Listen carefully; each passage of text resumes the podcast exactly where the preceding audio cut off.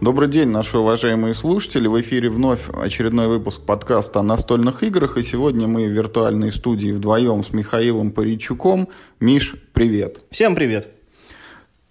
Текущий выпуск у нас будет таким стандартным для нас. Мы первую его половину посвятим обсуждению последних новостей из мира настольных игр, а оставшееся время расскажем, во что мы вот в последние дни успели сыграть, что нам понравилось, что, может быть, не очень понравилось из наших новинок.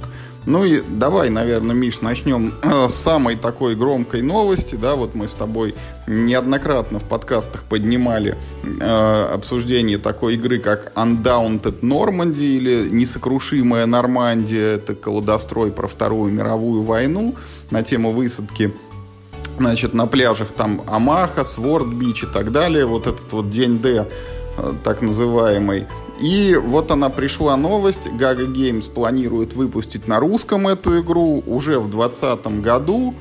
Собственно, переводить там только правила с книгой сценариев и вот, ну, чуть-чуть там текста на картах. Буквально 2-3 слова, поэтому затруднений никаких не будет. Скорее всего, это будет выпущено в том же виде, как и на Западе. То есть вот эта коробочка с хорошим таким продуманным вкладышем, где вот можно и колоды разместить, и фрагменты поля, и жетончики, и кубики. И вот э, пальцы скрестим, обещают, что выйдет вторая игра в этой серии, она будет не дополнение, а самостоятельная коробка э, про сражение в Северной Аркти... Арктике, господи, в Северной Африке. И потом будет еще э, третья игра, тоже самостоятельная, про Сталинград. Вот мы с тобой говорили, что вряд ли кто-то издаст Нормандию на русском, потому что никому не интересен этот день Д. Ну вот видишь, на самом деле все оказалось совсем не так, и э, до Сталинграда как бы мы дойдем вот тоже, может быть, номером три, а не номером один.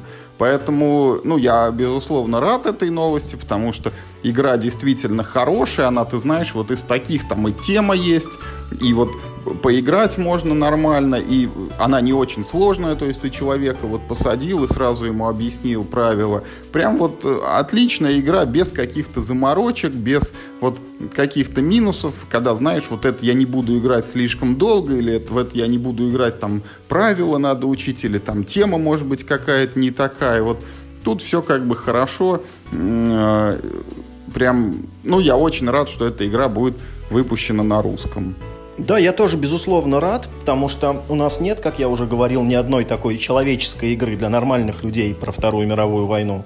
А, ну, она нужна, и Нормандия прекрасно вписывается в эту нишу. Немножко, получается, мы пропустили, ну, мы, я имею в виду русский рынок, да, русские локализаторы пропустили по неясным причинам э, мемуары о 44-м, но у нас вообще с продукцией Days of Wonder почему-то очень плохо.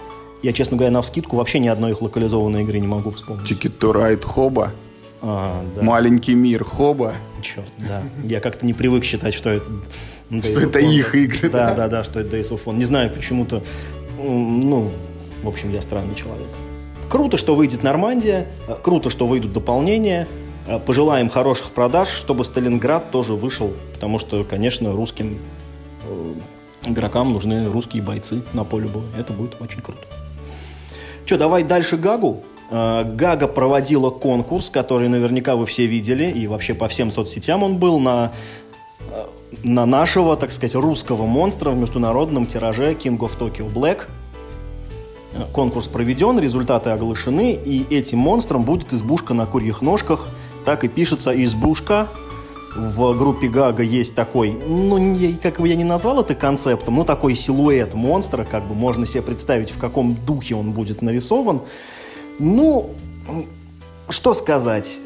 Ну, люди свой выбор сделали, это как, было народное погоди, голосование. Кого ты, Миш, предлагал? Я предлагал монстра под названием «Спутник», я прописал историю в комментариях про то, что там, типа, космический интеллект, э, в смысле, э, космическая станция с искусственным интеллектом, там, типа, узнала, что коммунизма больше нет, и, типа, возвращается мстить империалистам. Э, мне показалось это довольно смешно. Я хотел какую-нибудь такую космическую тематику, ну, вот немножко отойти от этих там медведей, балалаек, матрешек. Вот. А второго монстра, которого я хотел предложить, но не успел, конкурс закончился, я хотел предложить монстр большевик, но он же большой и типа большевик. Ну, я не знаю, мне тоже отказался довольно забавным. Но как бы за мой вариант никто там его не налайкал особо, хотя ну, спутник я ну, довольно-таки рано опубликовал там. Лайков я не собрал. Ты предлагал кого-нибудь? Ну, я никого не предлагал, но я думал о том, что э, вот могут быть несколько вариантов. У меня, ну вот избушка, это же сказочная, да, вещь. Я тоже думал сперва о сказках, но у меня были вот как Кощей Бессмертный и Змей Горыныч, да. Еще я думал, что может быть там какой-нибудь там или из мультфильмов, там, типа «Волка из «Ну, погоди», или «Кот Леопольд», или там, не дай бог, «Чебурашка», но вот почему-то «Избушка на курьих ножках», ну, даже мысли не мелькало, ну, во-первых, это как бы не существо живое почему-то в моем представлении. Это не самостоятельный герой, а это вот как бы э, это артефакт героя, да, да? это артефакт героя, это вот декорация второго плана, место, где живет Баба Яга, более такое это вот. как печь у Емели, это да, же не да, отдельный как герой, печь у Емели, да? транспортное средство да, в или, лучшем случае. Или печь, извините, на которой Илья Муромец лежал. Поэтому очень странно, вот э, для меня лично видеть эту избушку, тем более сюжетно, она в «Повелителе Токио», она же должна быть еще и гигантской, да, то есть презюмируется, что где-то существует еще и гигантских размеров Баба Яга, пока мест не участвующая вот в этих вот замесах за японскую столицу. Ну, не знаю, короче, вот те монстры, которые были, они все, ну, человекообразные, да, гигантский инопланетянин, гигантский да нет, дракон. Они все человекообразные, но они как-то все ну, больше гуманоидные, связаны. они да, все ну, равно. Да ладно, какие гуманоидные, там, блин, был... Ну, Кракен даже, он вот, это гигантское но существо, вот элемент живого мира. А избушка на курьих ножках, это, ну, я не знаю, одушевленный утюг вот какой-нибудь взяли, вот как-то, вот так вот я это странно немножко расцениваю. Но, тем не менее, как бы что, все равно прикольно, что будет русский персонаж. С другой стороны, это такая хтонь, да, забавная. Э, какое-то что-то такое очень древнее, но, в принципе, это можно нарисовать довольно жутко и с тем прикольно. Ну, как бы, да, э, люди свой выбор сделали, будет избушка на курьих ножках. Окей, теперь, видимо, надо всем обзаводиться э, этим King of Tokyo Black. Так, ну что, тогда э, идем дальше по нашим новостям. Вот мы проговорили про компанию Gaga Games и перейдем давай к лавке игр. Вот у них анонсирован скорый выпуск дополнения к декодеру, который будет называться Лазер Драйв или лазерный диск по-русски. И э, это дополнение э, оно предлагает там пару механик в игру добавить и немножечко новых элементов и строится на э, вещи, которые, ну, мне кажется, очевидно всем, кто играл в декодер. Вот там же что? Э, вначале людям очень странно слышать, что ты должен угадать вот не слова, которые у команды соперника, а последовательности цифр, да, вот как они их кодируют. И все равно в финале всегда заканчивается тем, что а давайте мы попробуем угадать, что у вас там было за слово. И вот этот э, элемент этот теперь встроили в игру в качестве механики. Там э, можно попытаться эти слова угадать и э, получить за это вот этот беленький жетон, который два белых жетона приводит тебя к победе.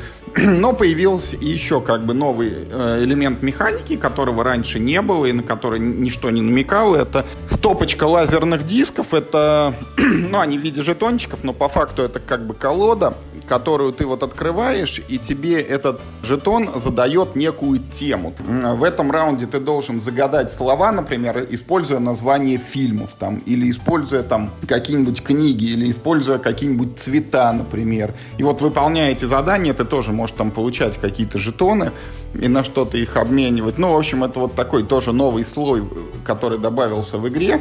И э, по отзывам это все ну, очень приветствуется игроками, все встроено довольно-таки замечательно, и поэтому можно только порадоваться, что это дополнение появилось, тем более, что за него там просят какие-то очень небольшие деньги, типа 600 рублей.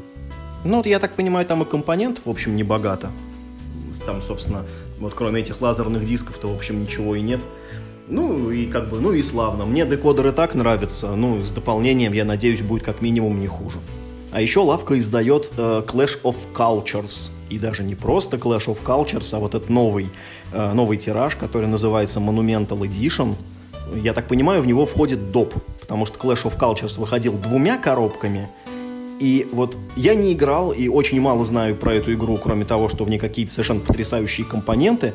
И вот как в цивилизации ты строишь домики, тут ты прям реально их строишь. То есть есть пластиковые домики всех разных мастей, они сделаны в виде такого конструктора городов, и ты из них можешь в любом вот сочетании свои вот эти города строить. Все юниты у тебя тоже на карте, прям там пластиковые эти, по-моему, слоны, там, да, там пехотинцы. Ну, в общем, богато выполненная цивилизация на такую древнюю как, как бы тему. Это не игра вот про развитие от каменного века до полета в космос, а это именно что игра про такой, ну, абстрактный набор средневековых э, королевств, которые между собой сражаются.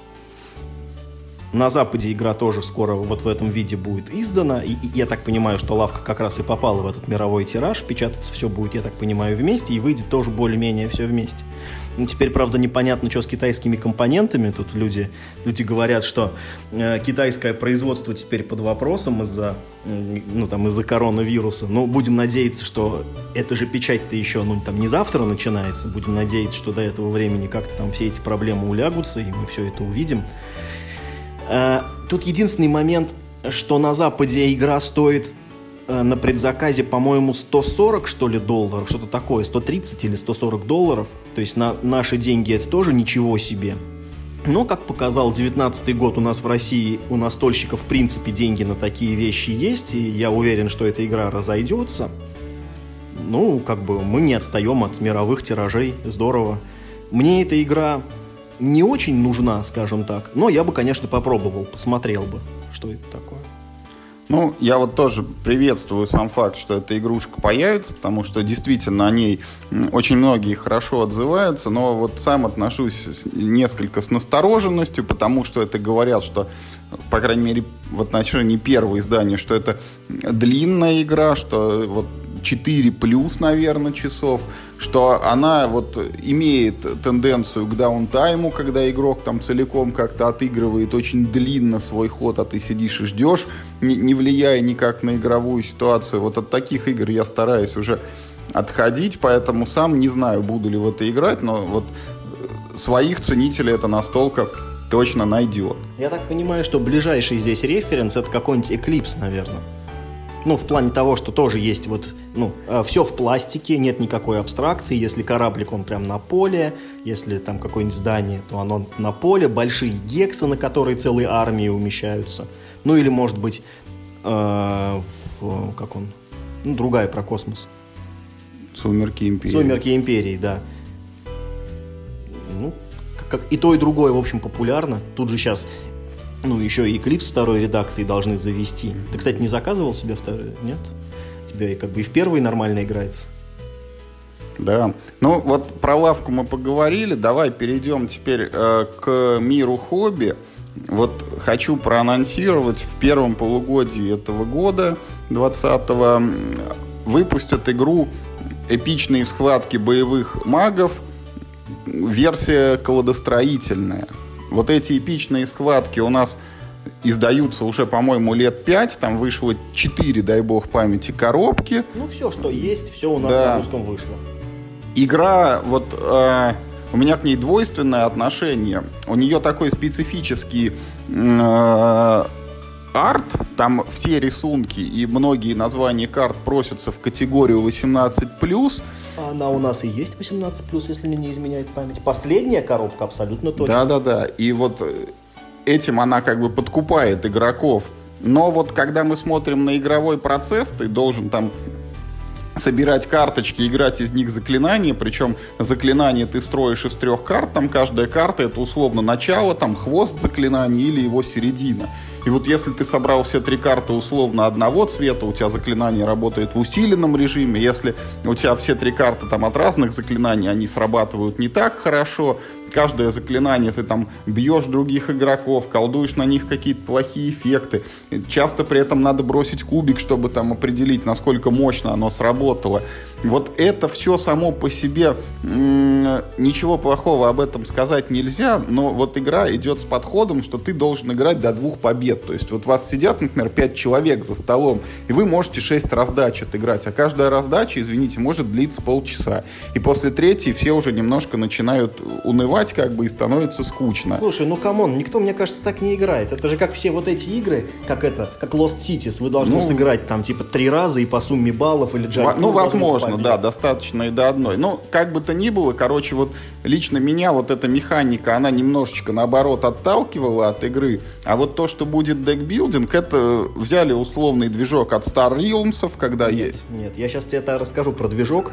А, короче, э, в общем, те, те битвы этих самых э, боевых магов, я не, как бы, э, мне нравится эта трэшевая стилистика, она прикольная, мясная, там все там кишки, в общем, да, это забавно. Но когда я читаю правила или, например, смотрю летсплей, а я игру сам ну, не пробовал никогда, я все время думаю, а где там, собственно, игра, потому что, ну, вот у тебя есть пресобранная колода, то есть тут как бы нет гейм... А, там же вообще общая колода, да, это, по-моему, из которой ты как бы э, тянешь случайные карточки, то есть, то есть это рандом, ты на это не можешь повлиять. Ты собираешь заклинания, потом ты бросаешь кубики. То есть это как бы тоже рандом. Сборка заклинаний очень очевидная, потому что начало, середина, конец у тебя не всегда есть на руках.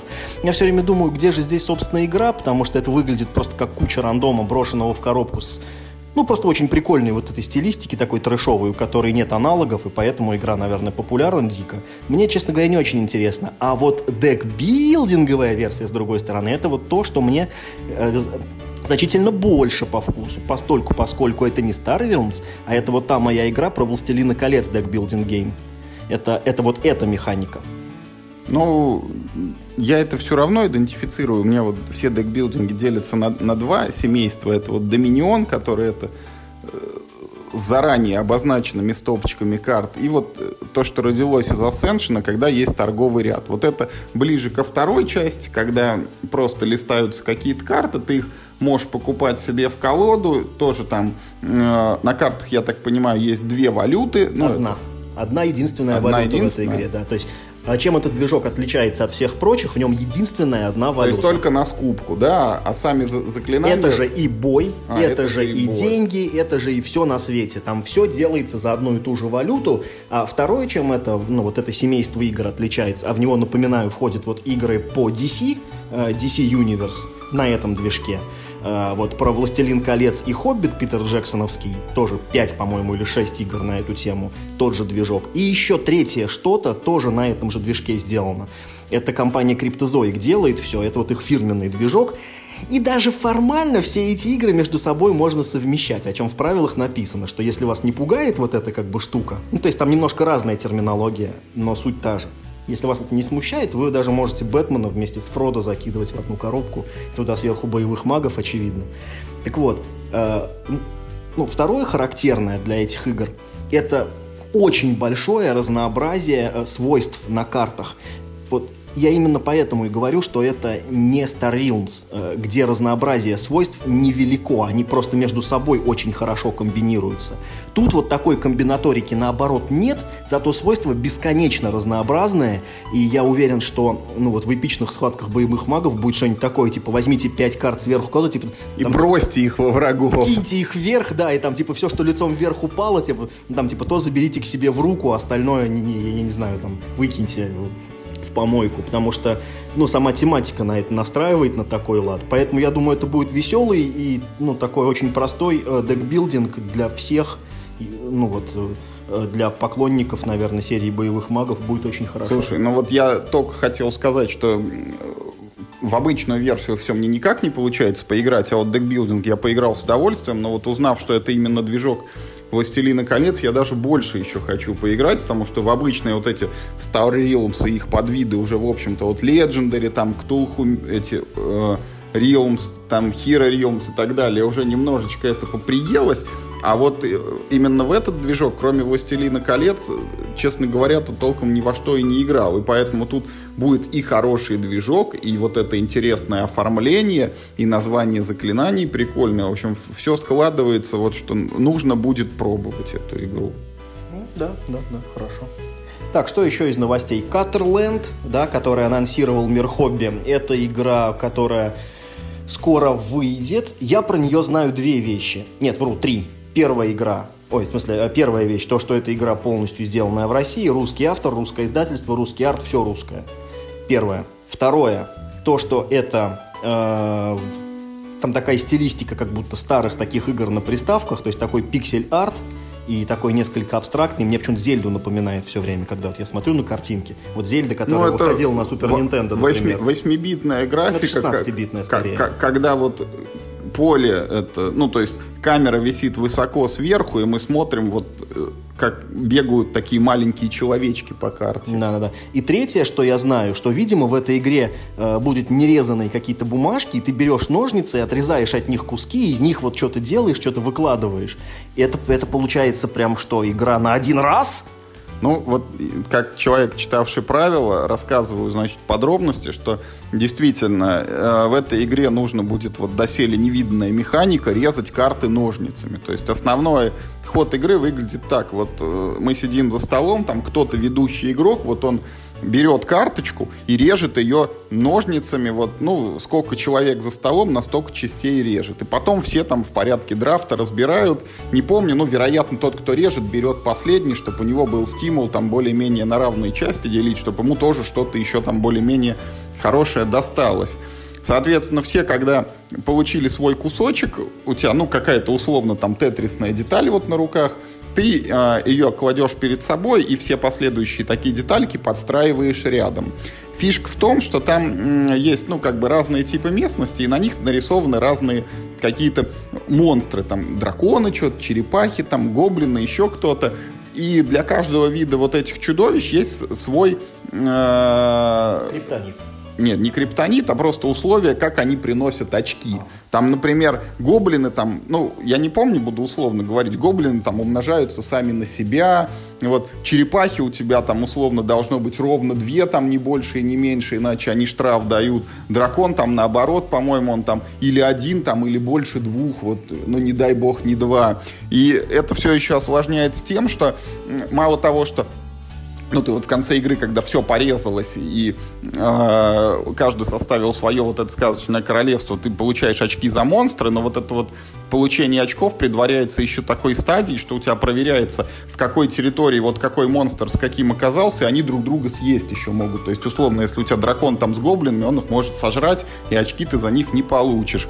Чтобы этого избежать, там есть еще один такой геймплейный элемент, там можно строить стены и мосты. То есть мосты служат, чтобы соединить там две удаленные между собой территории, а стенами как раз можно ну, вот какого-то монстра выгородить, чтобы он кого-то у тебя там не слопал. Игра выглядит одноразовой, потому что, ну, там есть колода карт, ты режешь не всю эту колоду за одну партию, ну, за какое-то количество ты ее всю изрежешь. Значит, что предлагается сделать, когда ты порезал все вот на свете?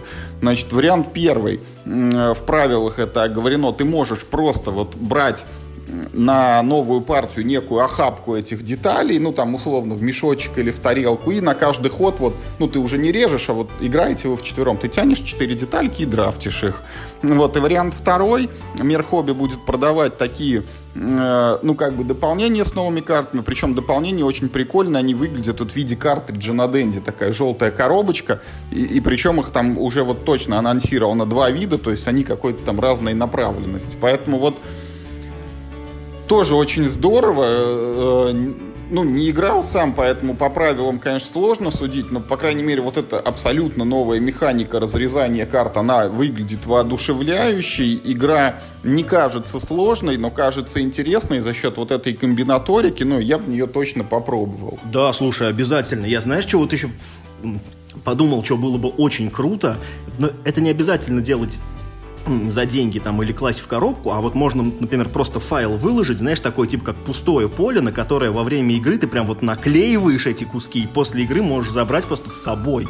Ну, то есть у тебя там будет королевство, которое там можешь название ему дать, и вот ты там, ну, прям насобирал клей-карандаш положить в эту в коробку, и ты прям вот эти куски берешь и прям... Ну да, можно, а снизу еще такое поле, куда там карандашиком вписал эти свои да, очки. очки, там, да, да, да, да. Блин, кого? вообще очень круто. Слушай, ты сейчас рассказал, мне даже еще сильнее захотелось.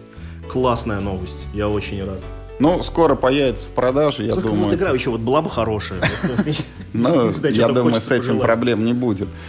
Так, и э, что еще хотел рассказать? Вот мы прошли с тобой по Гаге, по лавке игр, по миру хобби. И вот «Звезда» еще в этом году тоже будет выпускать любопытную настолку под названием «The Crew», э, то бишь экипаж там в поисках планеты номер 9. Вот э, сама по себе игра — это карты, вот, ну, колода карт э, с механикой карточных игр на взятки. Ну, все, наверное, играли там в тысячу или там в бридж, ну или на худой конец в червы, которые есть в Windows наряду с сапером, да, и знают, что это такое, когда игрок один там заходит какой-то мастью, все остальные кидают такую же масть, у кого самая старшая карта, тот берет эту вот стопочку карт, называемую взяткой.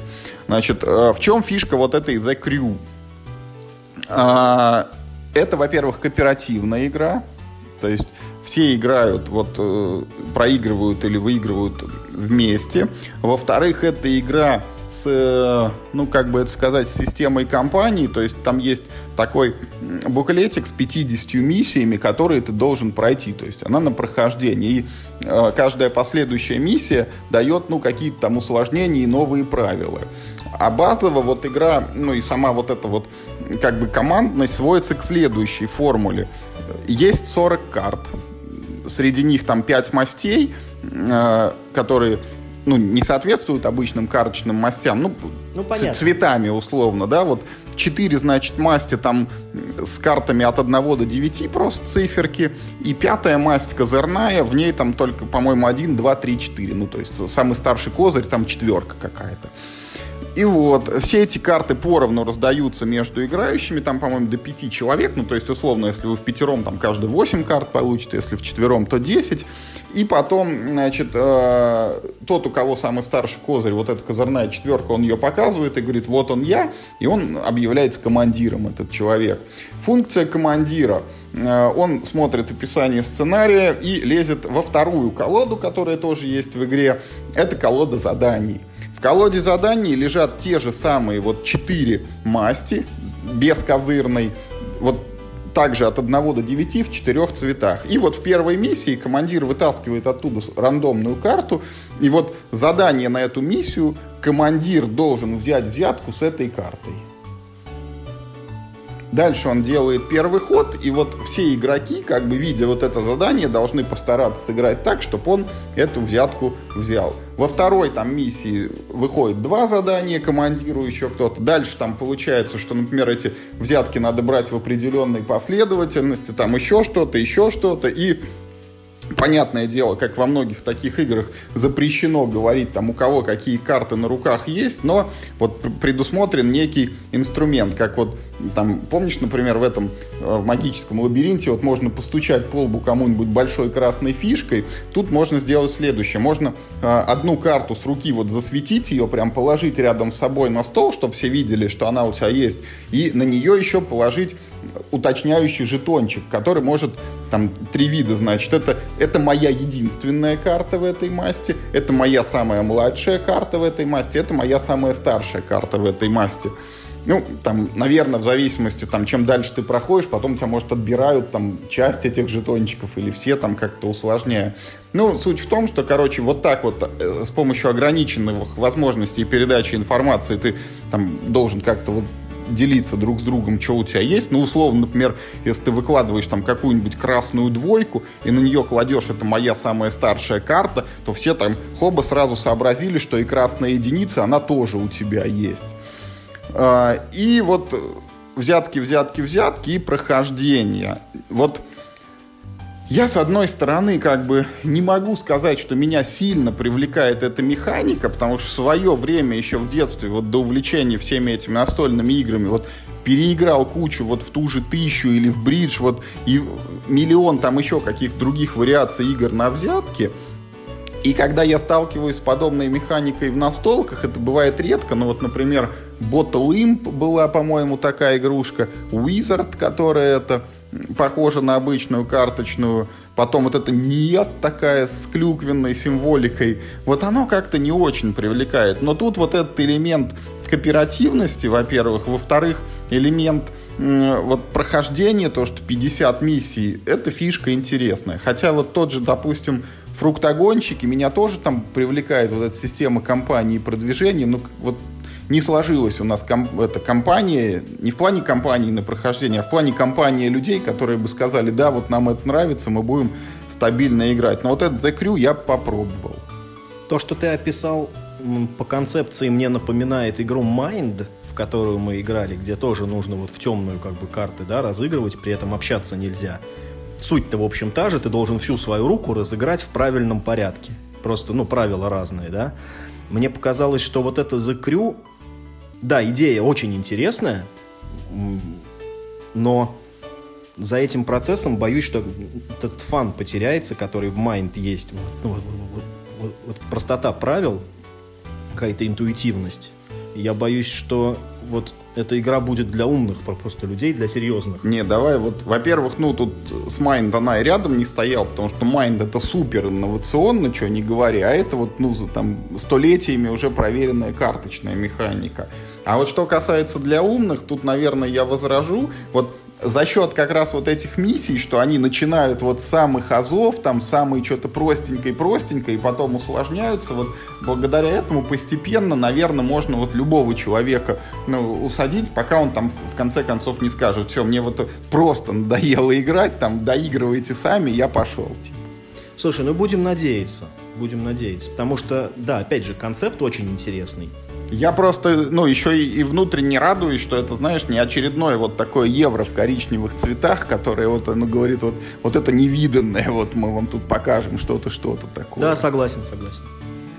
Так, ну и что? И вот по части новостей мы фактически закончили. Единственное, я еще дополню, это не официальное как бы издание, а просто вот самопальный материал для пандемии, той самой вот базовой пандемии, не наследие, там, не первый сезон, не второй, а вот самая-самая обычная пандемия, для нее появилась неофициальная такая компания из 15 сценариев, которые нужно проходить друг за другом. В них каким-то образом меняются базовые правила игры, добавляются новые свойства у персонажей, может быть, появляются какие-то новые цели. Я этого э, утверждать напрямую не могу, потому что не читал все как бы 15 сценариев, не хочу портить впечатление, может быть, мы в нее еще поиграем, но вот на волне э, просто всеобщего интереса вот к первому и второму сезону, если кому-то, вот кто прошел уже и то, и то, все равно хочется во что-то поиграть, вот можно порекомендовать, обратить внимание, ну и просто вот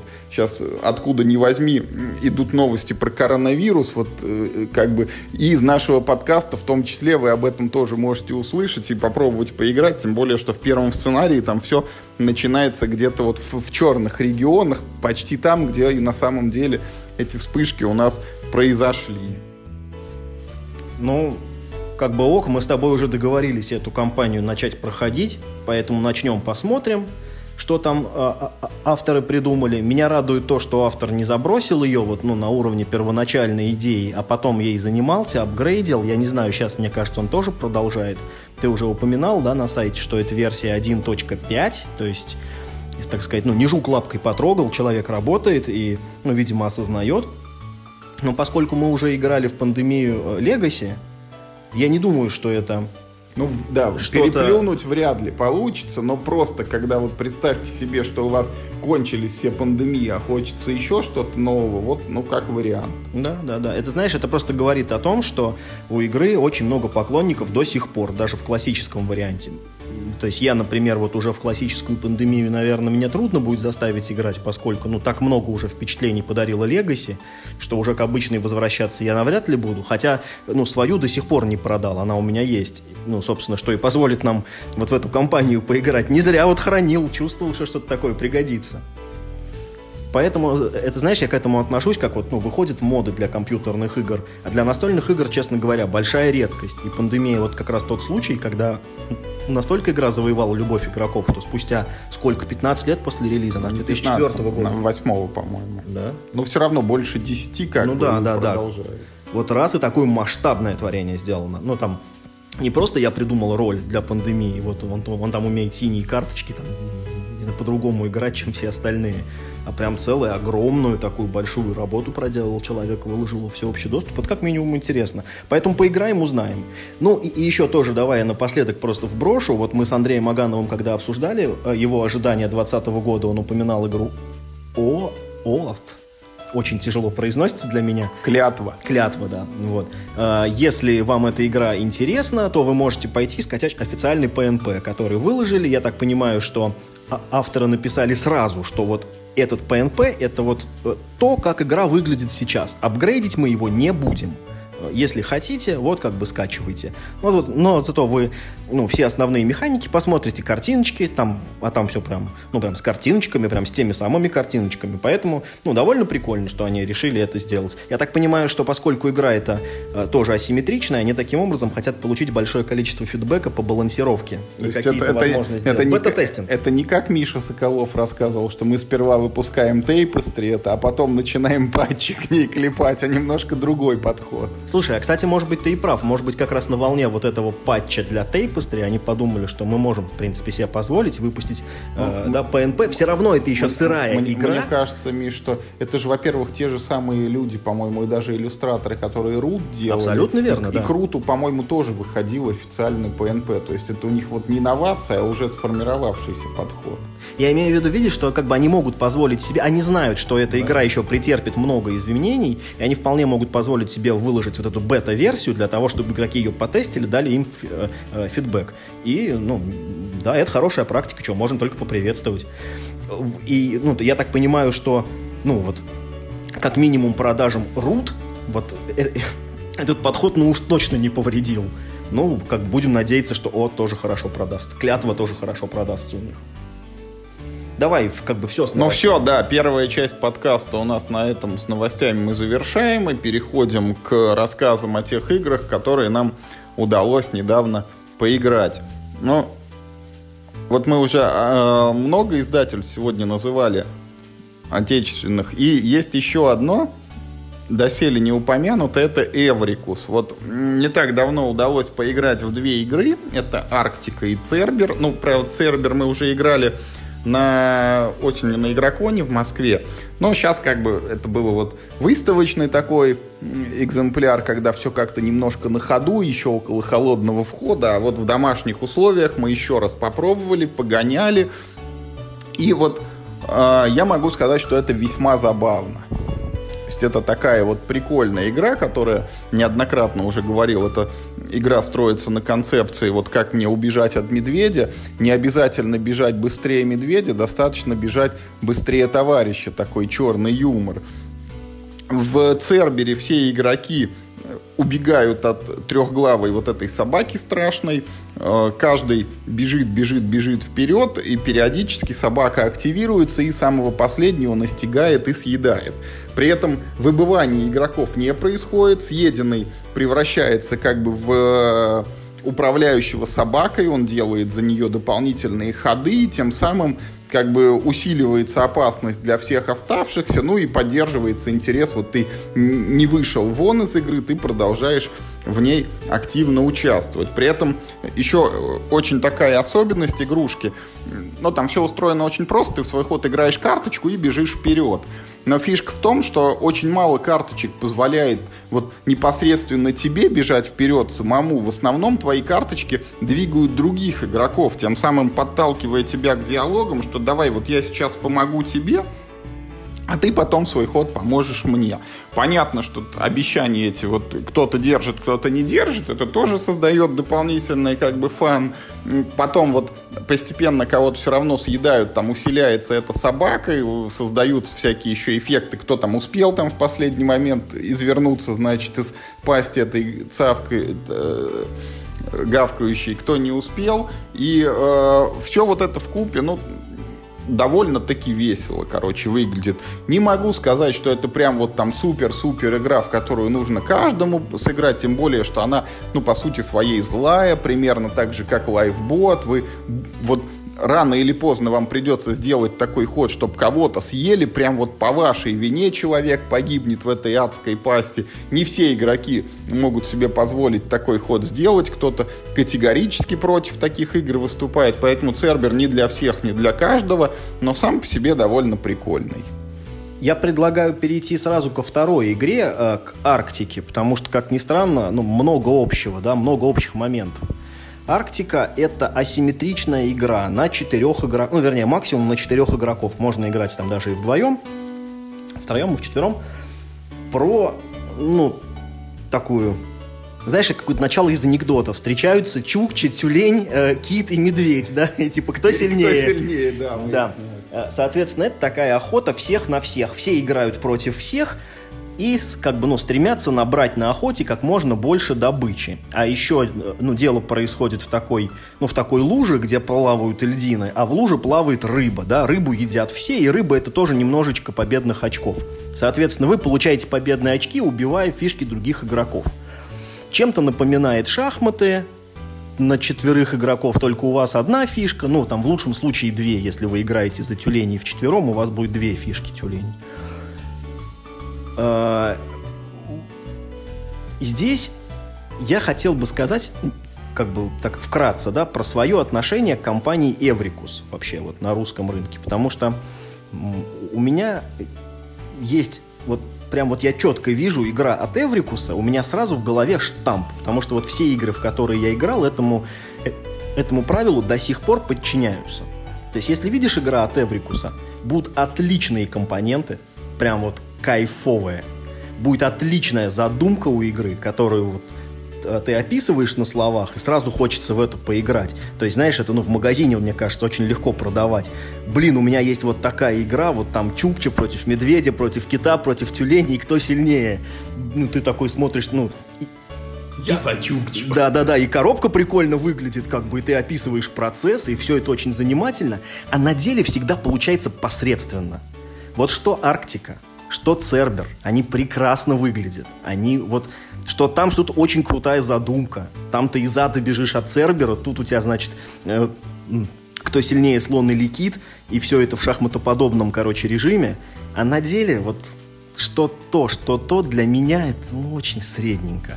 У Арктики есть огромные проблемы с написанием правил. А, а, и, там настолько много вопросов возникает, что правила нужно просто переписать с нуля и нормально прописать некоторые ситуации, которые из правил абсолютно не очевидны.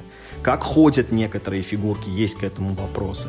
А, там, ну, я сейчас уже не помню, какие у нас с тобой были вопросы. Вот. Ну, суть в том, что там, там видно, что люди старались. Там вот прям перед тобой лежит поле, вот в углу, где ты сидишь, нарисована памятка, как ходит там тот или иной персонаж. В правилах тоже изображена эта памятка, и рядом еще написано вот словами, как это происходит. Но беда в том, что в некоторых местах, когда ты читаешь, вот слова не соответствуют памятке, плюс памяткой охватывает не все возможные ситуации, как персонаж может ходить. И, короче, ты вот у тебя рано или поздно ты хочешь сделать такой ход, который вроде вот его можно сделать, но в правилах он не прописан. И ты начинаешь думать, блин, как же вот в этом случае тогда походить? Наверное, там, если внимательно все прочитать и сопоставить, там можно как-то, ну вот по формуле вывести, да, что происходит в такой ситуации. Но вот возникает вопрос, а что мешало вот напрямую это вот прям вот нарисовать? Да, там причем таких ситуаций, ну их там типа не то чтобы много таких ситуаций, их там одна или две, но это именно те ситуации, которые четко должны быть в правилах прописаны. Потому что в противном случае начинается вот это толкование Талмуда, что вот здесь такой глагол применен, да, вот там, не знаю, там в совершенной форме, а вот тут вроде как несовершенной форме, поэтому мы из этого делаем вывод, что, наверное, правило можно вот так Но главное в таких ситуациях, самое простое решение это залезть в английские правила, потому что в них, как, ну, обычно более как бы четко все написано, иногда там с примерами поясняющими. А тут эта игра вышла только на русском, на английском правил нет, поэтому вот ты, вот данность перед тобой русский текст, вот что хочешь с ним, то и делай. Слушай, ну я, кстати, могу тебе легко привести пример. Э, совершенно тоже, знаешь, обратно удивительный пример, э, когда э, в начале прошлого года я играл в очень, кстати, неплохую игру Gotham City, у которой совершенно наоборот все. То есть там очень хорошая игра в очень плохой коробке. Она себя совершенно не продает, и когда ты пытаешься объяснить, мы будем играть в игру про мрачный такой типа бэтменский город, где живут котики, на тебя просто смотрят, то есть просто как на дурака. А игра на самом деле хорошая, очень, очень неплохая это же тоже российская игра. Ну, то есть, как, как бы как тоже, но в смысле, это российская игра. И правил на английском они есть правила на английском, но тут первичен-то русский язык, а на английский уже явно переводили. Но английские правила лучше русских. Там нет тех спорных моментов, которые в русских правилах есть. Ну, э, потому что английский, английские правила, очевидно, писал более опытный человек, он все нюансы там сам распознал и уточнил. Да, видимо, да, потому что там даже есть пример, которого нет в русских. То есть, ну вот тот вопрос, который у меня возник после прочтения русских правил, я открыл... Э, я написал сначала на T-серии в карточке игры, никто не ответил. Я полез на борт GameGeek, увидел, что есть английские правила, открыл их. Там само правило написано ровно так же, как в русских правилах. Но после него написан пример, которого в русских почему-то нет. В общем, ладно, бог с ним. В общем, э, по Арктике есть проблемы по правилам. И, но но даже... Бог с ним, там три да. партии вы сыграете, Да, вы что-то придумаете для да. себя даже, там, если там вы что-то придумаете. Э, это очень перспективная, как мне показалась, игра, но мне она, честно говоря, ну не очень зашла. Мне очень нравится задумка, но играть в нее, ну, было нормально. Ну, вот я не могу сказать, что, блин, вот, вот я бы еще... Знаешь, вот во что бы я поиграл? В Арктику. То же самое Цербер. Мы в него играли на Игроконе, было нормально. Отличные компоненты, крутая задумка, ее легко продать. Но, блин, когда садишься, ну нормально. Ну вот, не опять нет такого желания, что, знаешь, вот, вот вот собрались мы всемиром, например, и я такой, блин, знаете, что у меня есть на 7 игроков? Офигенная игра. Цербер. Да ни в коем случае. Ну, конечно, нет. На 7 игроков я достану кучу других игр, но не Цербер. В этом очень большая его проблема. А, с другой стороны, ну, поскольку издательство Эврикус существует и, в принципе, довольно успешно расширяет свой каталог, очевидно, очень хорошо это работает именно в магазине, что когда ты смотришь в магазине на кучу разных коробок, э, ну, которые, типа, похожи, вот, э, ну, как мне кажется, вот люди часто выбирают игры под ситуацию, например, вот, типа, вот мы соберемся с, например, там, с теми-то и с теми-то людьми, там, с бабушками и с дедушками, во что бы нам такое поиграть. Или, например, у меня там есть двое детей, к ним приходит э, типа, трое друзей, во что бы вот им поиграть. И, возможно, вот э, ну, игры от, от, от Эврикуса как раз именно и продают себя лучше других, потому что по описанию они офигенные. Они прям вот сильно лучше, чем есть на самом деле. И у меня вот э, такая оценка и для Цербера, и для Арктики. То есть, э, как, как это в этом э, фильме-то было?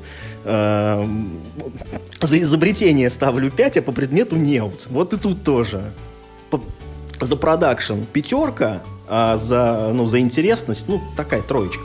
Ну, у меня к Арктике вот немножко другой вопрос есть, потому что она вроде позиционируется как семейная игра, но при этом в ней есть вот этот элемент, что опять все против всех и все друг друга едят. Слушай, здесь вот это, как ты говоришь, вот эта агрессия, что в Цербере, что в Арктике, вот этот прямой элемент агрессии, он на самом деле очень мягкий. Тут нет такого, как в Lifeboat.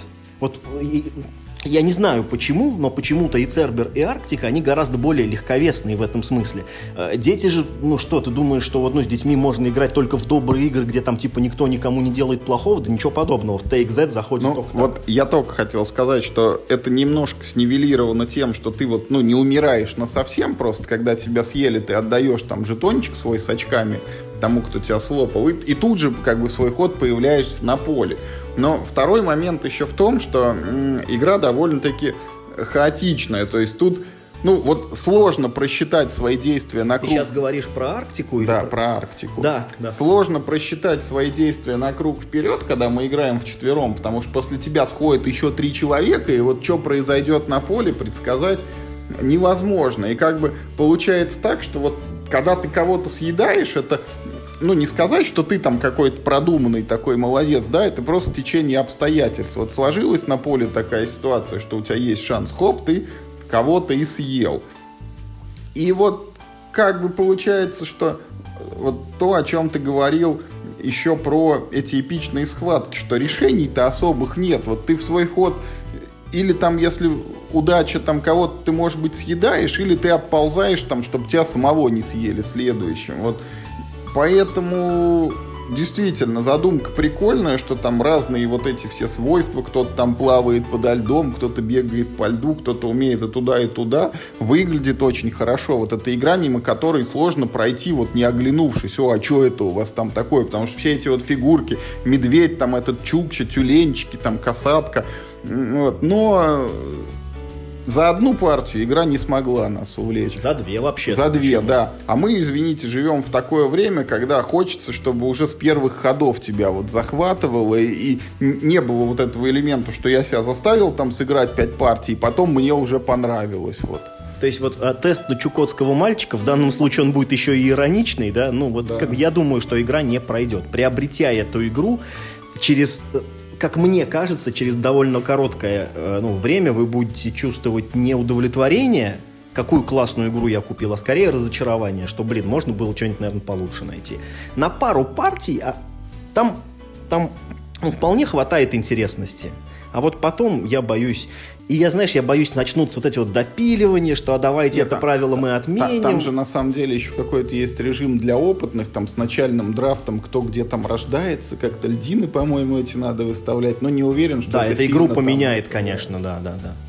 Это же тебе, э, ну вот не шахматы с этой там, ну, случайная расстановка фигур. Тут, извините, карточки у всех на руках, они как бы, ну, а, а, они гораздо больше э, ну, вносят вот, вот этой непредсказуемости на поле. А еще вот, э, ну, в Арктике, я не знаю, лично меня почему-то бесит, что можно играть за, ну, вот, ну, за рыбу.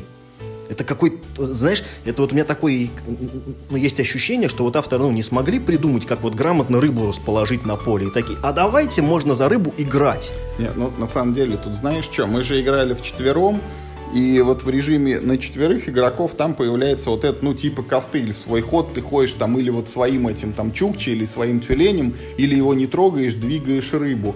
А при любом другом количестве, то есть на двоих или на троих, ты и собой ходишь, и рыбу можешь так двигать. это еще хуже. Так это еще хуже, потому что вот когда игра... Да, кстати, это, кстати, еще одна проблема, что при игре любым количеством игроков у игры есть костыли. Потому что если вы играете не в четвером, у вас появляются нейтральные фигурки, которыми типа любой может ходить, это всегда костыль. А если вы играете в четвером, то, во-первых, у тюленей появляется супер возможность, а я козырем крою. А, во-вторых, э, ну вот вы еще начинаете как бы вместо себя ходить за рыбу, и у нас было несколько ситуаций, когда ходить за себя вот всем игрокам было невыгодно, и мы просто вот тупо рыбу по кругу гоняли, это ужасно скучно. Там этой рыбы еще довольно много, их там около 15 рыбок на поле, и вот ты, если выбираешь ходить за рыбу, ты ходишь всеми 15 рыбками. Это настолько ощущается такая огромная власть, что это как будто ты, я не знаю... Я повелитель рыбы. Да, да, да, я, я Аквамен, да. Э, нет, что как будто, ну вот, блин, с чем сравнить? Как будто вот ты, например, не знаю, играешь в каркасон, и вот вдруг ты в свой ход можешь всех человечков выставить на поле. Или 10 тайлов сразу из мешка выложить. То есть ты как бы у тебя появляется очень неравновесная альтернатива. Сходить одной своей фишечкой, то есть как бы, ну, таким образом изменить тактическую ситуацию на поле, или сходить целой кучей нейтральных фишек, да, которые всем нужны. И этот ход, он, как правило, ну, более выгоден. Ты и себя в безопасности оставляешь. То есть ты просто как бы, ну, открываешь рот, и рыба вот тебе в рот запрыгивает сама.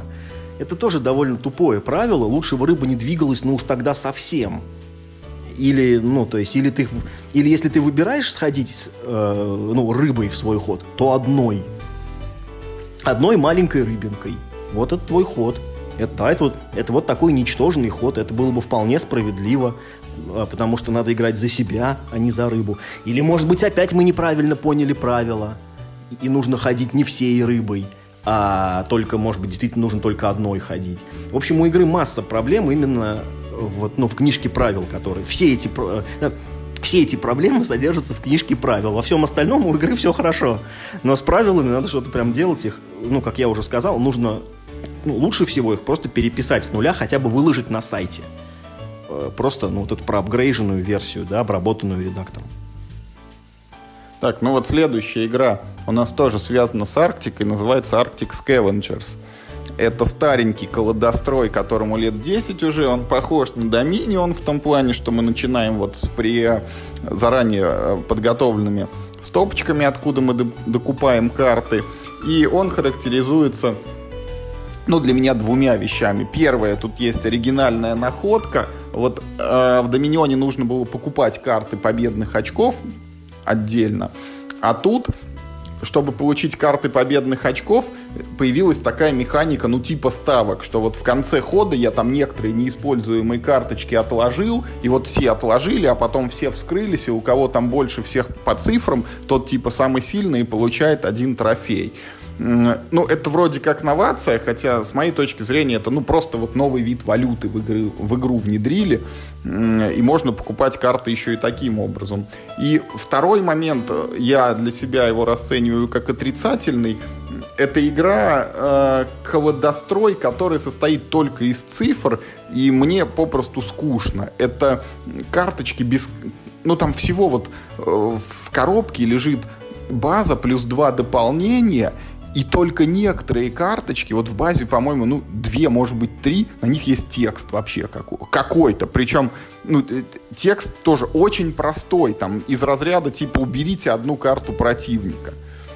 Вот. Все остальное это цифры, цифры, цифры, плюсы к этим цифрам. Ну и вот каждый ход ты делаешь одно и то же, и просто эта цифра, ну, говорит, вот добери там две карты или добери три карты, да, или, или вот эта сила боевая у тебя там не два, а четыре что-нибудь такое. Есть еще один прикольный элемент. Мы играем как бы за выживальщиков, и вначале у нас ничего нету, и мы вот там с помощью ресурса под названием лопаты мы ходим в колоду мусора и пытаемся оттуда что-нибудь найти как бы значащее. Вот это сама по себе механика прикольная, ну, нигде ее просто не видел, вот она выглядит интересно, но найти мы, к сожалению, тоже можем только мусор, это карты вот с теми же самыми циферками, ну, просто с маленькими значениями на этих цифрах. Поэтому, э, честно говоря, вот э, особого какого-то желания там дальше играть в эту Arctic Scavengers нету, хотя можно попробовать там дополнение к ней, одно и второе, и какие-то там навороченные режимы. Но вот когда я про эту игру думаю, у меня всегда возникает вопрос, а не лучше ли там Trains разложить лишний раз? Ну, на самом деле, ты не упомянул одну очень сильную сторону этой игры. Это ее э, тематика ну, тема, да, тематичность. Мы играем за э, лидера племени в ну, неком альтернативном будущем, в котором случился какой-то страшный катаклизм, вся земля замерзла, и теперь ну, вместо земли просто огромная корка льда и такая снежная пустыня. Ну, некий похожий сюжет недавно был в игре Frostpunk, и там это тоже смотрелось круто, и здесь это тоже смотрится интересно. Э, ты немножко как бы странно ну, интерпретировал идею с победными очками, потому что победные очки в этой игре, они, ну, в отличие от, Домини... от Доминиона, они тематичные. Это люди. То есть, вот э, ты нанял человека себе в племя, это одно победное очко. Нанял ты э, банду из трех людей, это три победных очка. То есть победное очко это конкретный человек и ты в конце игры, посчитав победные очки, на самом деле ты просто пересчитываешь по головам вот эту свою шаблу, которую ты смог собрать. Там ведь примерно половина карт — это инструменты. И какими бы эти инструменты не были крутыми, они победных очков не дают. Это не люди. И более того, без людей инструменты бесполезны. И поэтому игра на самом деле похожа больше не, до, не на Доминион, а на его последователя Thunderstone, где точно так же у вас э, карты делились на людей и разные там, ну, инструменты, амулеты, оружие. Здесь, в общем, то же самое. Есть люди э, разных специальностей и есть инструменты, которые без людей бесполезны, зато если ты ну, там, там его кому-нибудь дашь, то он, как, он пользу приносит. И еще второй момент, который в этой игре есть, это прямая агрессия друг против друга. Потому что вот э, как, ну, как бы текст на карточках обычно появляется в тот момент, когда нужно подействовать на другого игрока. То есть либо убить его карту, либо сломать его оружие, либо там еще каким-то образом э, с другими людьми повзаимодействовать. И каждый ход э, вы должны часть своих карт с руки, а у вас всего на руке всего 5 карт, и вы испытываете всегда жесткий дефицит. Э, ну вот именно специалистов, вы должны часть карт отрядить на войну, потому что тот, кто выиграет войну, получает карту, э, которая, во-первых, является таймером игры, во-вторых, как правило, это очень хорошая карта, которую по-другому ты не найдешь. А на рынке, ну вот на общем таком доминионообразном рынке, на самом деле хороших карт-то, в общем, и не продается. Все хорошие карты лежат вот в этой вот стопке ценных трофеев. Ну, так, по крайней мере, в базе. Что касается базы и дополнений, эту игру можно купить двумя способами. А, получается, двумя коробками, либо одной коробкой. И, и если вы все-таки надумаете ее покупать, то берите ту, где все дополнения сразу. Потому что, не дай бог вам купить игру без дополнений, она без дополнений просто бедная. Там просто мало контента. Э, с допами все гораздо лучше, там очень много карт. И вот, ну, как раз допы на самом деле меня интригуют гораздо сильнее. Потому что, во-первых, появляются индивидуальные способности у игроков. То есть ты, как лидер вот этого своего племени, можешь быть разным э, лидером. И причем там, ну, все лидеры очень брутальные. Там, например, можно стать каким-нибудь, э, можно культ сделать из своего племени. И тогда своих ну, вот своих этих людей можно приносить в жертвы. Или, например, можно устроить какую-нибудь там фашистскую эту самую, они будут там лучше воевать. Или, ну, в общем, там масса вот этих вот э, лидеров, и у всех у них свойства, во-первых, тематичные, во-вторых, они все очень брутальные какие-то. Это тоже добавляет антуража в игру. То есть ты понимаешь, что вы тут, ну, там, не цветочки там собираете на полянке, а что вы прям реально выживаете. Плюс вот этот элемент с блефом, когда ты можешь положить много карт, и ну, там типа все противники испугаются, но на самом деле ты туда положил ну, ну, Всякий хлам, мусор, да, нули, а все потратили хорошие карты и не сделали каких-то ходов. Нет, все это по-своему интересно, но ты прав в одном, что большая часть карт содержит на себе только цифры. То есть, ну, условно, это там золото, там, не знаю, дерево, лес и прочее. Там, да, за золото вы покупаете карты, за дерево там вы покупаете карты из другой стопки, а за лес вы покупаете карты из третьей стопки. Вот как так это все выглядит. И поэтому комбинаторики, ну, за которую мы ну, чаще всего и любим э, колодострой, тут нет вообще. Каждая карта это вот это вот сам по себе мальчик, свой собственный, ты его выложил, она выполнила вот только свою функцию, никаким образом э, ну, скомбинировать ни с кем другим ее нельзя эта возможность в игре просто не предусмотрена. Игра не про это. И вообще игра, честно говоря, больше всего напоминает даже не декбилдинг, ну вот, ну вот из-за того, что карты не комбятся между собой, да, больше похоже не на декбилдинг, а на какой-то, не знаю, мипл плейсмент, где как бы, ну вот у каждого мипла есть своя специальность. Э, просто эти миплы по какой-то причине сделаны, ну вот не в виде деревянных мужичков, а в виде, ну вот таких картиночек, да, на картонках. И и вот, ну вот, э, ну что еще хотел сказать, это как раз про картиночки на картонках и их взаимосвязь с темой. Из-за тематики все картинки, а, а, а, причем нарисовано все реально очень круто но все картинки, блин, одинаковые. Да, там везде какой-то белизна, короче, лед, какой-нибудь мужик идет, вот если ты к нему присмотришься, ты увидишь, что один там сбитый, условно, другой с лопатой, третий с прибором ночного видения, ну вот при беглом взгляде на стол они все выглядят вот как одно и то же. Да-да-да, карты прям очень путаются бегло, ну не всегда можно прочитать. И и поэтому ты очень любишь карты, на которых есть взрывы, например, потому что там хотя бы желтые пятна в разных местах карты, их, их как-то вот сразу видно, да?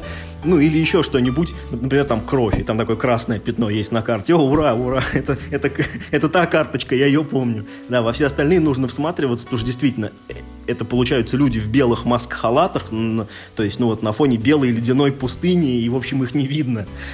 Вот. А, поэтому оформление стильное, но оно, блин, мешает, э, как бы чуточку. Поэтому за оформление такая четверка с минусом. Ну и в целом, я так скажу, это довольно-таки архивная игра, ты правильно сказал, там первая коробка вышла, ну уже получается 11 лет назад, в 2009 году. Э, Доп вышел, по-моему, в 2011, что ли, во что-то такое. И сейчас ее нужно уже как бы ну, разыскивать, она уже out of print не стоит она того, чтобы ее разыскивать. Она вышла в свое время, вот ну, как бы там люди в нее поиграли, даже вот допчики вышли, да, ну и все. И она должна там как бы остаться в этом своем времени. Есть как бы, ну, гораздо ну, больше лучших колодостроев, чем вот, это, ну, как бы, чем вот эта игра.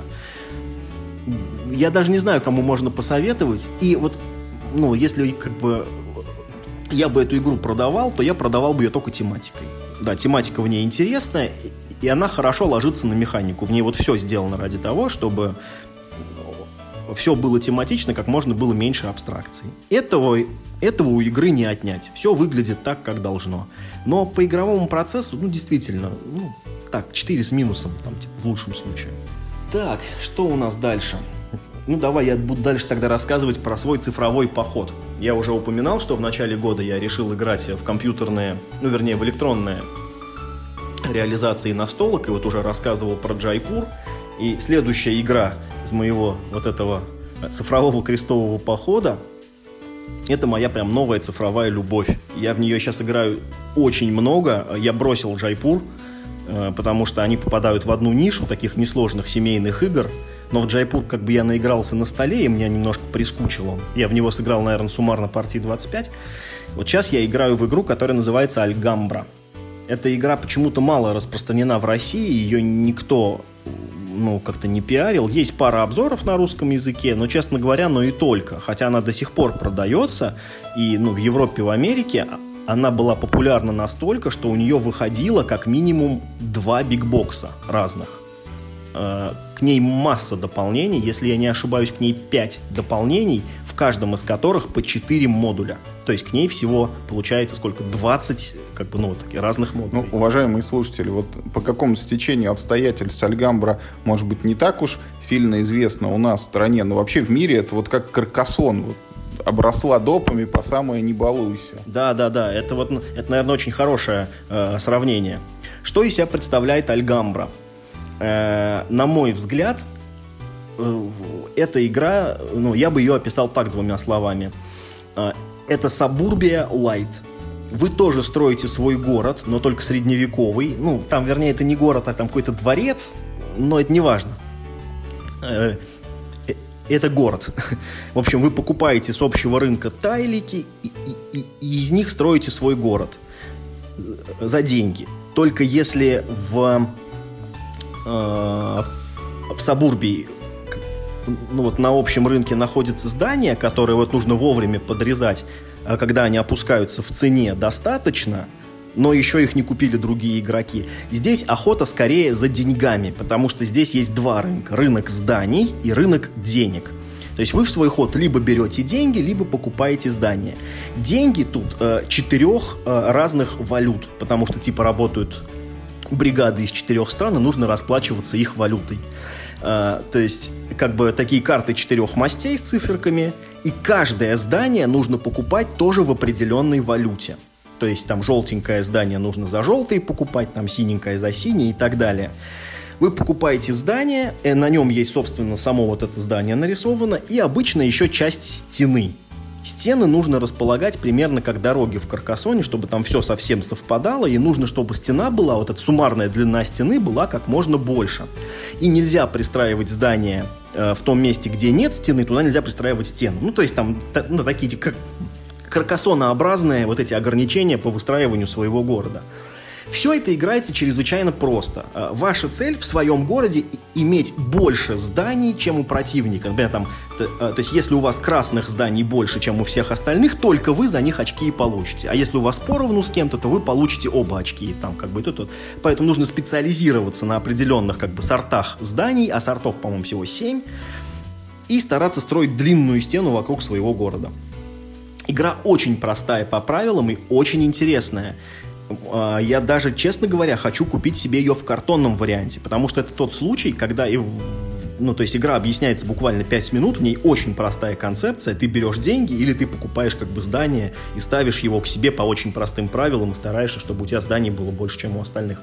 И при этом игровой процесс необычайно ну, динамичный, потому что рынки все время меняются. Ты как бы ты хочешь и и деньги впрок копить на руках, потому что здесь вот как, э, как в Ticket to Ride э, ты можешь неограниченное количество карт держать в руке. И поэтому, в принципе, есть соблазн просто, ну, ну тупо натырить себе денег полную руку, а потом пол игры просто покупать здание. Но здесь это невыгодно, потому что нужно еще и выгодные здания покупать, а они ну, довольно скоротечно с рынка уходят. Поэтому ты как бы стараешься брать, брать, брать деньги, и, ну, в такую, типа так, в свободную минуту ты, а, ты покупаешь здание этому как бы ну такое еще правило способствует, что если ты покупаешь здание вот ровно за столько, за сколько оно вот стоит, а в этой игре не дается сдачи, то есть ты либо платишь эту сумму, либо переплачиваешь, сдачу не получаешь назад.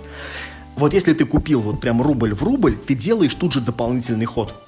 И это тебя стимулирует копить не только крупные деньги, за которые можно, ну, ну типа любое здание купить, но и мелкие, чтобы получать дополнительные ходы во время вот этих вот удачных точь-в-точь -точь покупок все элементы в этой игре ну, вот, э, находятся на своем месте, в ней нет ничего лишнего. Э, я играю в компьютерную, э, ну, в смысле, вот, ну, версию для, для Android. Тут есть точно такая же версия для i-устройств. Компьютерная версия, ну, я буду так называть, сделана, я бы сказал, не очень хорошо. В ней и графика достаточно стрёмненькая. Там, там причем есть два варианта графики. Типа в 3D и типа в 2D. В 2D они просто некрасиво нарисованы, так честно говоря. А в 3D вообще невозможно играть. Там выбрана какая-то такая перспектива, да, вот, с которой не видно вообще ни черта. Поэтому оно вроде как и, ну, вроде как покрасившее, а с другой стороны, ну, то есть, играть невозможно. А, к электронной версии существует определенное количество дополнений, которые покупаются отдельно, каждая примерно за доллар, ну, то есть там за 50, там, 65 рублей, вот так, примерно доллар из них каждая стоит. Я из них парочку купил и могу сказать, что, ну, дополнения, ну, игру на самом деле кардинальным образом не меняют. Поэтому их можно купить, можно играть без них. Базовая версия абсолютно прекрасно играется.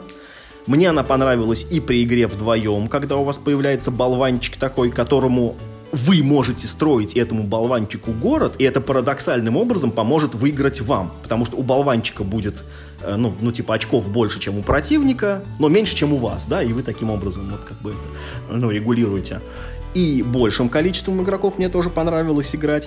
Но единственное, вот что мне тоже не нравится в компьютерной версии, что компьютерные противники очень сильные. Да, и я, честно говоря, не особо чувствую разницу ну, вот, в уровне искусственного интеллекта. Там их, по-моему, 4 уровня. Там типа, ну, типа совсем сопляк, новичок, средний, типа, и хардкор. Я не вижу разницы, когда я играю там типа с Ты не можешь выиграть и у новичка, да? Нет, я могу примерно с одинаковой вероятностью выиграть и новичка, и хардкорщика. И я, в общем, в общем, это довольно странно. Там есть ачивки, да, причем ачивки довольно интересно выполнять. Они, ну, в общем, умно придуманы, но они не работают. Э, то есть они работают как-то, блин, через раз. То засчитывается, то не засчитывается, то засчитывается, то не засчитывается. При этом, то есть, ну, мне всплывает такое э, сообщение, там, типа, вы достигли ачивки, там, типа, такой-то. Я захожу, типа, в свой ачивмент лист, ее там нет. Поэтому, на самом деле, игра сделана плохо, и этому соответствуют, в общем, оценки и в, ну, и в App Store, и в Google Play, и у нее там так, такая, типа, типа, на три звезды там, да, из пяти оно сделано, и люди пишут, что, типа, да, приложение как бы, ну, такое, не очень, но игра все равно крутая. Вот это, то есть, ну, у меня точно такая же рецензия, что приложение сделано средненько, оно могло быть значительно лучше, Э, но игра очень хороша. И поэтому в эту игру я сейчас играю очень много. Там партия занимает у меня э, ну, где-то 20 минут примерно вот на партию. Причем ну, при любом количестве игроков, потому что игра заканчивается, э, когда здание, как бы, да, ну, типа в колоде все вышли, а их всегда одинаковое количество, поэтому, ну, просто чем больше игроков, тем меньше у вас будет, как бы, ну, такой городочек. И ну вот моя рекомендация играть, ну, не больше, чем в четвером, потому что, ну, в пятером уж совсем маленькие городки получаются, это как-то не очень интересно. А вообще лучше всего, как мне кажется, вдвоем-втроем, потому что можно это, так это, ну, расстроиться. Вот мне нравится этот процесс, когда такой, такой строишь, такой большой городище, и как-то ачивки интереснее достигать в этом режиме, и все прочее делать, ну, и рынок даже как-то лучше работает, потому что ну, все-таки не так он быстро меняется. Вряд ли купят вообще все с рынка, и ты можешь хотя бы примерно прикинуть, что ты будешь делать в следующий ход. А при игре в пятером у тебя вообще как бы нет шансов, потому что когда будет твой ход, будет вообще все другое. Вот. В общем, я очень рекомендую игру Альгамбра, э, причем как на цифровых устройствах, так и в картонном варианте смело рекомендую. И от меня, как ну, сама игра, не реализация приложения, к сожалению, а сама игра получает прям вот твердую ну, восьмерку точно. Как бы, блин, не девятку, настолько мне она понравилась. И даже я хочу купить себе вот буквально в прошлом году было переиздание с очень крутой графикой. Я вот даже думаю, наверное, себе закажу, потому что, как показала, ну вот компьютерная практика, дополнение, ну, в принципе, не обязательное. Я вот могу сказать, что я играл в эту Альгамбру лет 8 назад, но это, по-моему, была одна партия, и я так сквозь пальцы, потому что механика выкладывания тайлов, вот, на которой построен каркасон, мне почему-то сразу не очень нравится. Хотя вот в ту же Сабурбию сейчас раскладываю с удовольствием, но там немножко по-другому это сделано. А вот э, дополню, ты когда заговорил про ачивки, я вспомнил вот что про Цербера мы не рассказали. Цербер это уникальная настольная игра, в которую внедрены ачивки. Там прям на коробке, вот на бортах, вот нет никакой рекламы внутри, а вот там такие это, ситуации всякие прописаны. Собака съела сразу троих, например, или там в последний момент извернулся на последнем ходу, убежал там. И э, есть такой листок с наклейками, ну, типа выполнено, вот маленькие такие кружки. И когда у тебя, вот в правилах просто написано, когда у тебя это случилось, ты берешь ту наклейку и клеишь на коробку. Это никак не влияет на игровой процесс, но это вот просто прикольная фишка, которую тоже вот в других играх пока не видели. Слушай, я, кстати, не замечал. Да, это довольно прикольно, согласен. А про Альгамбру, ну вот, будет возможность как-нибудь попробуем. Наверное, зайдет, я думаю. Что у нас на сегодня? Все, что ли, с программой? Ну, наверное, получается, что да.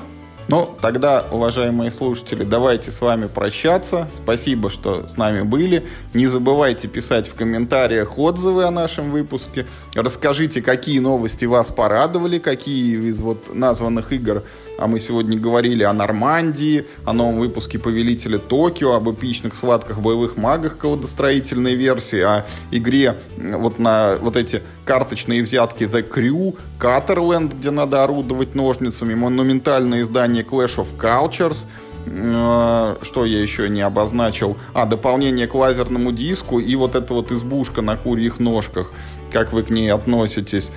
Пробовали ли вы Арктику, пробовали ли вы Цербера, играли ли вы в Arctic Scavengers, что вы думаете об Альгамбре. Ну и вообще, если у вас есть какие-то идеи вот э, для наших новых тем, для бесед там и так далее и тому подобное, мы рады любой обратной связи. Да, вот вы нам в прошлый раз предложили темы, и вот мы одну из них уже взяли, обсудили, по-моему, получилось хорошо. Поэтому, если вы будете предлагать темы, мы будем только за. И мы будем их обязательно кого-нибудь приглашать. И как-нибудь интересно будем их стараться для вас обсуждать. Спасибо всем. Играйте только в хорошие игры, в Альгамбру, например. Э, и до новых встреч. Всем пока.